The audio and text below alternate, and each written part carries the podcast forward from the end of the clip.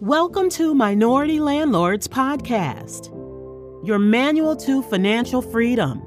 Are you looking to escape the 9 to 5 rat race? Do you want to earn passive income while building generational wealth for you and your family and don't know how to get started? Well, you're at the right place. Here at Minority Landlords, we're here to help educate minorities about real estate investing. And now, your host, Pepe Amoti. Hey everybody, it's your host Pepe with the 28th, yes, 28th episode of Minority Landlords podcast. It's so unbelievable that we are already in episode 28th.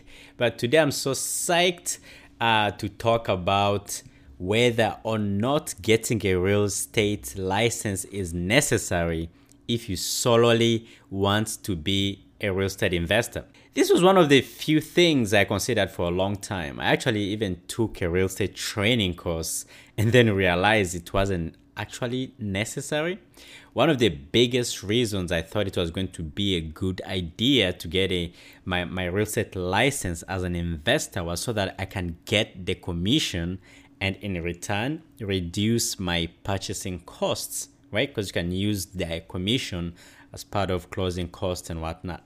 Then, as I looked more into it, I realized first of all, since I do not want to be a real estate agent at all, the benefit of working with an actual agent way outweighs that of me being my own agent and saving that little commission money when I make a real estate purchase.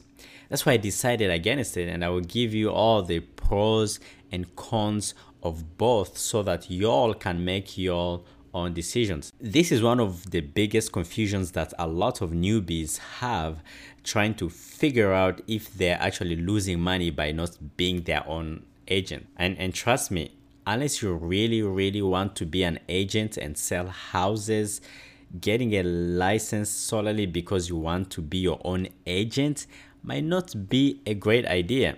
So, let's look at some pros and cons of having a real estate license as an investor in case any of y'all are struggling to make this decision or it's something that you've thought of and you don't know whether or not you are you are leaving money on the table by not having your license as an investor. The first pro is the 6% commission. Like I said earlier, this was my biggest drive. Being able to get commission when I bought or sold my own properties, I thought was pretty great. Usually buyers pay agents 6% commission and of the 6% agent and broker usually split it 3% each. And if you're an agent and it's your deal, that 3% can go towards your closing cost if you want to. However, I went against that because even though the commission might be alright, having an actual actual agent who loves and is into their job and does it all the time will more likely end up helping me get great deals and really really help throughout the process. For example my massachusetts agent he's a very knowledgeable agent way knowledgeable than me and i'd rather have him catch all my mistakes rather than just me making them because i'm trying to save that three 3% commission, right? Just having that extra pair of eyes in addition to minds, I think is very crucial and outweighs not having one. Obviously, if you're an agent and really know your stuff, then by all means go for it. I feel like this is one of those things that it depends and everyone is different, but I personally believe that if you're not so great at being an agent, don't be your own agent. It's better to let somebody who's good at their craft to be there by your side and help you throughout the process. The second advantage of having your license as an agent is the networking opportunity that it brings. Now, having your license can easily open door to a lot of professionals in the real estate community, such as brokers, reliable lenders, appraisers, and many, many other professionals that end up being a benefit to your real estate investment business. Although this is true, but I feel like if you are like me and are good at networking with people, not having a real estate license won't really make a lot of a difference. And to those who want to broaden their networking skills, to network with professionals in the field, you've got to be willing to first of all, open yourself up and attend seminars, webinars, and your local meetups. These days, you can even attend meetups from across the country virtually. This will really help broaden and expand your networking horizons. The third advantage being your own agent, you have a lot of control of your deals. I don't know about y'all, but sometimes after I've worked so hard and long with an agent, sometimes I tend to feel bad about trying to maybe over negotiate because I don't want the deal to end up dropping after spending agents countless hours. The fourth advantage of having your own real estate license as an investor is the easy and real time access to deals. This is one of the big, big ones. As an agent, you have access to MLS. For those that don't know what it is, multiple listing services. Having access to MLS gives you a competitive advantage because you can have access to deals and spot them faster, much faster, rather than relying on the agents to send them to you. This is a big advantage, especially in this market, this crazy market that we are in. Deals are just flying out of the window. So, M- and MLS has great features that show historical data and many comps, which are also great right?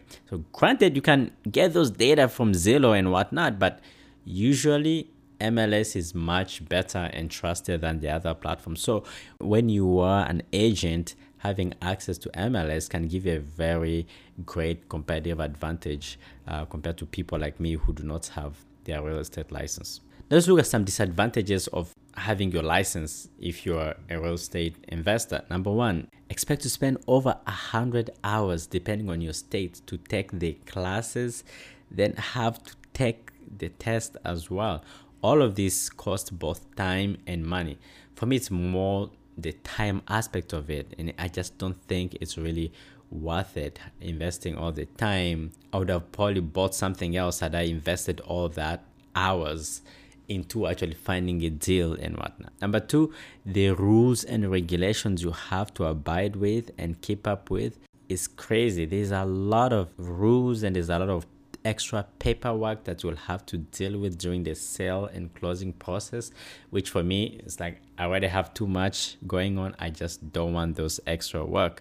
But somebody else, people who like paperwork, like keeping up with certain regulation and whatnot, that might be beneficial, but it's a lot to keep up with.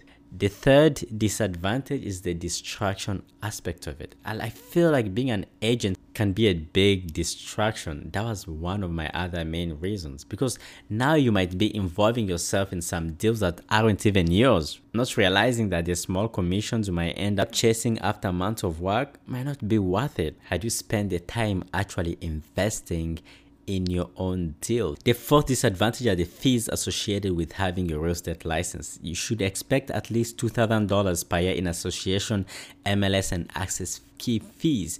So I feel like if you're just going to buy one property a year, the commission that you will get is not really worth it in comparison to how much you'll end up paying for your license anyways. So for me in my mind i'd rather if i'm in the case of somebody who just buys one or two properties a year i don't think really a license is needed or to you know that commission that you'll get is not really necessary because the commission you are getting it might not even be that a lot of of a difference right? It might end up equaling out. I'd rather just have an agent who will actually help me and make sure that i'm getting the right deals and whatnot rather than just me scrambling around.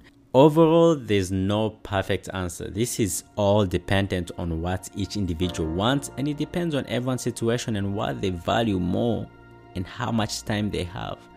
Personally, I don't find it helpful. If you just want to be an investor, for me, I will just focus my full energy and time looking for deals, analyzing deals, and all those things that I'm great at, rather than the agent side of things, which I kind of suck at.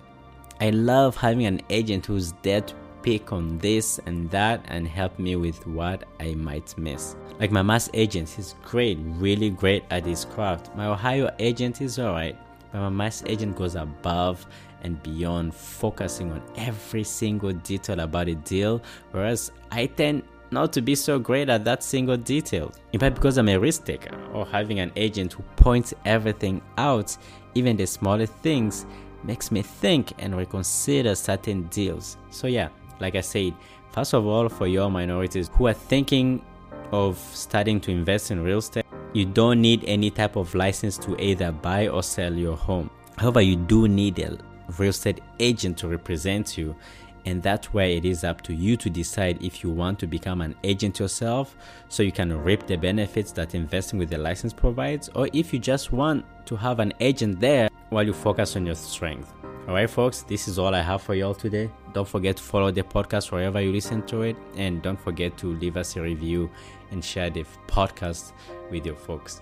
All right, until next time, stay hungry.